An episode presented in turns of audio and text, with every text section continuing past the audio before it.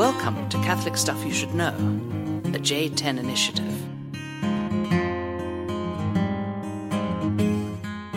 Okay, welcome, welcome. This is uh, Joe and Deacon John, and uh, we're back here from uh, Denver. We're a little tired, but uh, Feeling good. we had a big basketball tournament on Sunday, and uh, we And got John did not play, and I didn't show up. Uh, John didn't too play, well. and Joe got annihilated. So our team got totally destroyed. And uh, but I was the DJ, you know, and I was bringing back hits from the '80s, You were and doing- '90s, and all kinds of. It was fun, man. You had you had the uh, every song that I feel like I've ever washed dishes to in your house. We we uh, shot around on. Yeah, I have about 15 songs I use to manipulate people emotionally to do work, and part of it is dishes or play basketball or something. And so It's true. Every time I hear certain songs, I'm like, oh, I feel like I should be drying right now. Give me a dish to wash. exactly. Now there was another thing that happened uh, yesterday, and before we get into the topic, I was wondering if you could just uh, speak to this. You wrote a letter. I did. I wrote a like this? letter. I um Who'd you write the letter to? John, I wrote a letter to our rector of the seminary. What John's referring to is uh, a letter I wrote to Monsignor Glenn, who's the rector of the seminary, applying to be a companion of Christ, which is. I don't know, John. You want to explain the companions? No, I'm sure I- you've done it already. The Companions of Christ is a uh, an association of priests and seminarians here in Denver uh, that are committed to living a common life, uh, and in that common life, holding each other to living radically the, the evangelical counsel's poverty, chastity, and obedience. So the idea is that uh, guys band together uh, instead of going out and doing their own thing. Uh, that they have an option where they can live a common life, daily holy hour, meals together, uh, and then live a common mission together. Be shared. They have a shared vision for what holiness looks like, and they're they're moving towards it together, moving as a unit, so to speak. yeah, it's awesome. I, I'm really stoked about it. And the house that we're in right now, we're the treehouse. Well, we're not in the treehouse upstairs. We're down in We're in the cellar. bowels, in the cellar, uh, because I moved to the basement because of my ankle. But uh, this house exists for that purpose of forming men in the companions. Father Mike was a companion. Well, is a companion. I shouldn't say was. He still is. He's just in Craig. Uh, so the, He's dead the, to us. the way it works is that to the extent the bishop is able to, he assigns us to live in community. So we we take assignments near in kind of clusters all over the diocese. Uh, and this exists up in St. Paul, Minnesota. All our friends up there, they got about a dozen priests and about a dozen seminarians who are doing it. And uh, Joe just put his letter in. I So just put my letter in, and uh, yeah, it was good. I, I, John's been pressuring me for about three years now to join this. John, John's, John, with uh, three other seminarians a couple years ago, three years ago maybe. Uh, this was their initiative. It came out of the seminary. Now these some of these guys are ordained, and John and the rest of these guys will be ordained soon. so ultimately, the buck stops with me, and I get to decide if Joe becomes a companion. And, I'm, and I decided that I'm going to gauge his entrance into the companions based on this podcast. So, oh shoot! yeah. All right. So well, you gotta uh, I maybe I should just take my letter back then. take your lunchbox and This go is home. this is a big question mark here. So No, it's very, very exciting. This is one of those things. Um, you know, at the, I was gonna do a podcast on this, but I get mocked every time for like talking about companions things that you didn't know they were like the things. councils and the councils and fraternity and election, vocation, all this different stuff. But it's really like it's not a different vocation and it's not a religious order. It's guys who are called to be diocesan priests uh, who want to live this aspect of it. So what we're saying is that it's essential to the diocesan priesthood to live a common life. It's of its essence. It's not something that's like we're extra. We're doing more than it's just this is an option. And the given the sociological changes of the last fifty years, it's fallen out of practice where priests are living a healthy, um, um, intentional common life, and we're trying to recover that. Exactly. It's almost, the best way I heard it explained is that, you know, in the last hundred years, we have this phenomenon where you have most priests, diocesan priests in America, who become priests, end up being these lone rangers, kind of at parishes by themselves, and they get shuffled around. And even if they're with other priests, they're not. They're guys they might be with for maybe six years or so, or three years, Right. And they get moved, but you're kind of a, you know, a lone lone ranger, for lack of a better word. Uh, this little island of a man moving around ministering, and that's just not what the priesthood was ever meant to be. And that's developed because we've had a priest shortage and we have all these institutions, all these parishes, uh, but we've had less and less vocations. And so we still have these parishes we need a staff and put priests in and institutions, but we have less to put there. So these men become more, more and more isolated. And to protect the, I guess, the heart of uh, something essential to what the diocesan priesthood is, this is an effort in that direction. So It is, and uh, and you know we have to be honest that uh, Saint John Vianney, who's the patron of priests, was a lone ranger, so to speak, um, and he did it in a really extraordinary way. But I think what we're arguing is that um, if you look at the history of the church, it's not that is not the only form of diocesan priesthood. That to be a diocesan priest means to be on your own by yourself completely, or the And- ordinary form. It's or really, it's not even ordinary form. It's really an extraordinary form. Uh, and so to say every guy needs to look like that now because of the pre shortage or um, you know the growing demands, whatever it is. Um, I know we're saying uh, I don't think that's the best way to go about it. Some guys are definitely able to do that. Some guys are called to do that. Most are probably not. And we want to give one form of bringing that common life back. This is just one expression of it, but we're really excited about it. so, exciting. and I'm excited to have Joe in, and he's going to be accepted Thanks. John. he's going to be accepted regardless of, uh, um, what do you say? Regardless of if this podcast, podcast. fails. So, with that in mind, back to the early church, I think, huh? Yeah, the early church. You guessed from this book I'm holding. I'm holding in my hand a book. Um, this is incredible. I just got this uh, about a year ago, and it's been one of the most valuable books I think I've had. I've read it a ton. It's called Church Fathers, and it's a book put out by Pope Benedict XVI. Pope Benedict. Pope Benedict, I think around 2007, 2008, he started doing a series of Wednesday audiences on all the church fathers, just starting from the earliest church, you know, Clement of Rome, third, you know, fourth pope, and going down the line, Ignatius of Antioch, all these guys, all the way up to like Peter Lombard, I think was the last one uh, that I have in the books I have, um, which, who was in like the ninth century, I think. Right. Um, so No, no, Lombard was later. He was like 11th century. Oh well, whatever. Whatever. I haven't re- I haven't Sorry. gotten that far in the book. Anyway, Doesn't um, matter. Continue. You're like hijacked. There you go. Exactly, but uh, each each Wednesday audience, you know, it's like a five minute talk, and it's great because each chapter is a different father, um, and there's just like four or five pages, really simple, but just kind of the highlights of their life, why they're important, and why they're important for us today. Uh, and some, you know, some of the bigger guys have more chapters. Like I think Augustine has like five chapters yeah. or something. And No, that really is a great a great book. It's just a great little read on uh, his life or these different guys' lives, and you're going to do one of them today, I'm guessing. I am Marcus Aurelius Ambrosius. Okay, but before you do that, just a quick word on what are the church fathers, just in case somebody hears that word and it's just like you, we we talk about the church fathers. What does that mean? Church fathers, yeah. We have the apostolic fathers, who are the apostles, Okay. the ones who received the Christian life and the heart of Christianity from Christ himself, from the mouth of Christ, and those around them.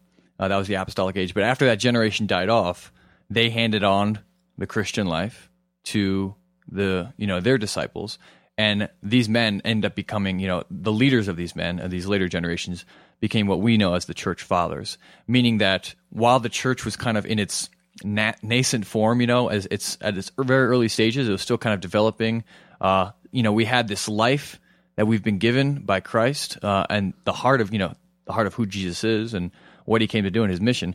But a lot of things weren't articulated. There needed there was a lot of confusion about what some you know is the whole you know we talked about this the filioque is the Holy Spirit God you know is Jesus right. God all these things need to be worked out, and the church fathers are the ones that we look to as the leaders who articulated most clearly, most lucidly the heart of what the apostles had given them. And these are men. I don't know. I don't know how you distinguish between like church fathers. Like why do they church fathers? I think they're pretty much all the main teachers of the church in the first millennia.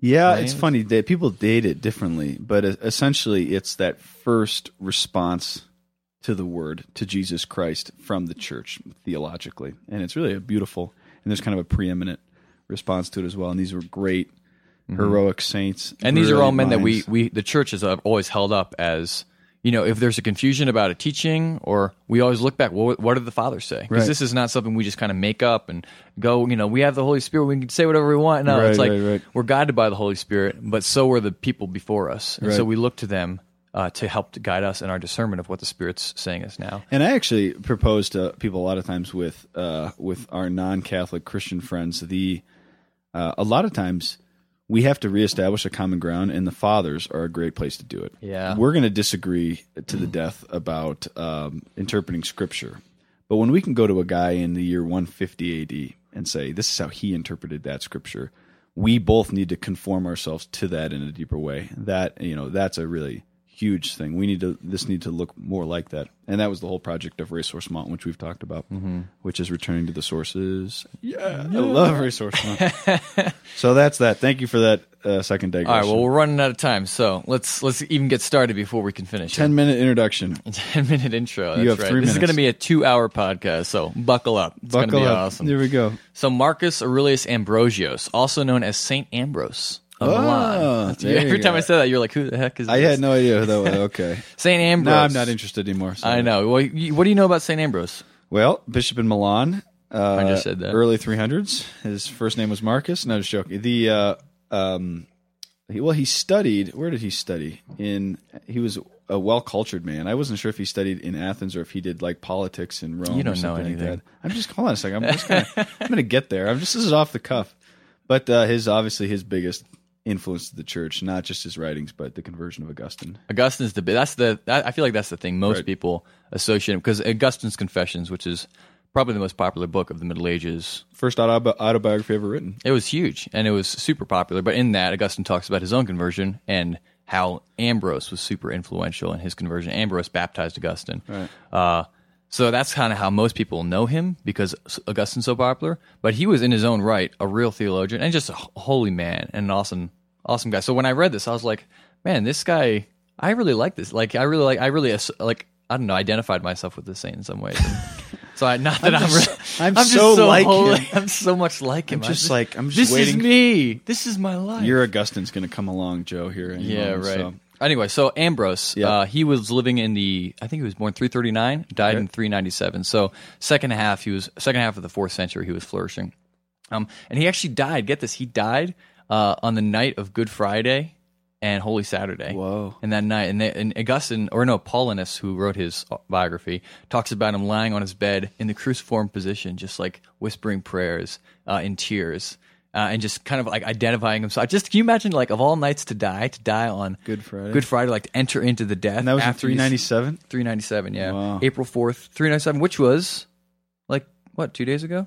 What's today? Today is the fifth. Crazy. And tomorrow's the 6th when this gets published. So Whoa. he just died like two days ago and a whole lot of years ago. A lot of years ago. Um, but yeah, I thought that was really cool. And he talks about him receiving viaticum on his deathbed, uh, which is still something we do all the time. So these are all the church fathers. You know, we're talking about how important they are. We look at the church fathers and we see some of the same things we see now. Viaticum, receiving the Eucharist right before you die. J- does it mean, what does it mean literally, viaticum? Um, uh, it's like Food for, for the, the way, journey? for the journey, For yeah, the journey. Uh, anyway, just so okay, so a quick thing on his life. I just thought this stuff was so cool. So he was actually he was born to a Christian family, but not terribly Christian. He was never baptized or anything. Uh, but his father was In Rome or in Milan? uh, in F- Gaul. In Gaul. Gaul, France. Yeah, Oh. his father was a prefect in Gaul. So his father was a big politician. Uh, underneath, this is when the Roman Empire was still existing. Oh, Ambrose was the one who that he wasn't even baptized. Yeah, yeah, I get to that. Okay, That's sorry. awesome. Ah, now no, I it's so good. Now I love it. It's back. so funny. Okay. Um, so his father was a prefect uh, of Gaul, and he really early on, when he was like I think late teens, he became a, uh, got involved in politics, studied law, studied rhetoric, and had a political career, a civil career, and eventually he became the governor of Milan. Um, and so he was there, and he was not Christian. He was, I think he was Christian. He wasn't baptized. You know, there was that. There's all this confusion: should we baptize early, Right. Or because you know, in the early church, there was confusion about if someone commits a mortal sin, you know, can they come back into the church? And so a lot of people didn't want to deal with that, so they would just wait until the end of their life to get baptized. So he was kind of on that track. Um, but he was the governor of Milan, and this is what happened. So in Milan, there was a bishop who was an Arian bishop, and if you remember who the Arians are, Arians were Bad guys. bad guys who uh, followers of Arius, who was this priest who pretty much denied that Jesus was God. That was that's the basic thing, and this was like a a plague. Uh, Just a little point to Who Punched Arius, one of the early podcasts. If you can go back to that one, if you're that was a goodie. that was a goodie. That was one of our favorites. That was a good one. Um, but anyway, so there's a bunch of Arians, these people denying divinity of Christ, and there was a real, these are really uh, fractioning the church. A lot of Ari- Arianists were around, Arians. Anyway, so there's an Arian bishop in Milan. He dies, and there's all this dispute about who's gonna who's gonna replace him. You know, and the Arians are fighting to have an Arian bishop, and the more Orthodox Catholic ones are saying, you know, we need we need to get a good bishop here who's teaching the what the fathers, you know, and what the ap- apostles were teaching. Uh, and so Ambrose, who's the governor of Milan, he comes in just to kind of because they're starting to riot and stuff like that. So he comes and he starts talking about the need for peace and how important this is, and he's in the church talking about these things. And all of a sudden, somebody cries out, "Ambrose Bishop, Yeah. Ambrose Bishop!" And they all and like everybody just starts chanting it because he's so like he's just so dipl- diplomatic, and you know the the Orthodox people like him because he's Orthodox, and the Arians like him because he's charitable and he's like all about peace and stuff. So everybody loves him. So and he's like freaking out. He's like, "Heck no!" And so he he takes off running. He's like, they they want to like make him a bishop right there, and he actually runs off to a friend's house and like tries to hide. and his friend's like letting everybody in, like he's right over here, get him. So they grab him, and he's like, he's not even baptized. He's a catechumen. He's going through the RCIA, pro- the equivalent of the RCIA process, I guess. Uh, he's a catechumen. He's uh, and so anyway, within a week, He gets baptized, confirmed, Eucharist, bishop, uh, ordained priest, bishop, deacon, priest, bishop, all in one week. So imagine that, John. You're see, you're you're nervous about you know you're freaking out if you were become like a pastor in three years. Can you I imagine know. being a bishop? That's in- insane. day That's after your insane. I can understand why he ran, but uh, exactly. But yeah. Now, Joe, if someone says to you like, "Well, that's kind of a weird uh, way of electing bishops," you know, that's not what we do now. What's the what's the difference? What would you say? I don't know. What would you say, John? Don't put this back on me. That's my question to you. No, I'm not prepared. I'm, I'm barely prepared for what I have to speak about. Okay, here's what I would say.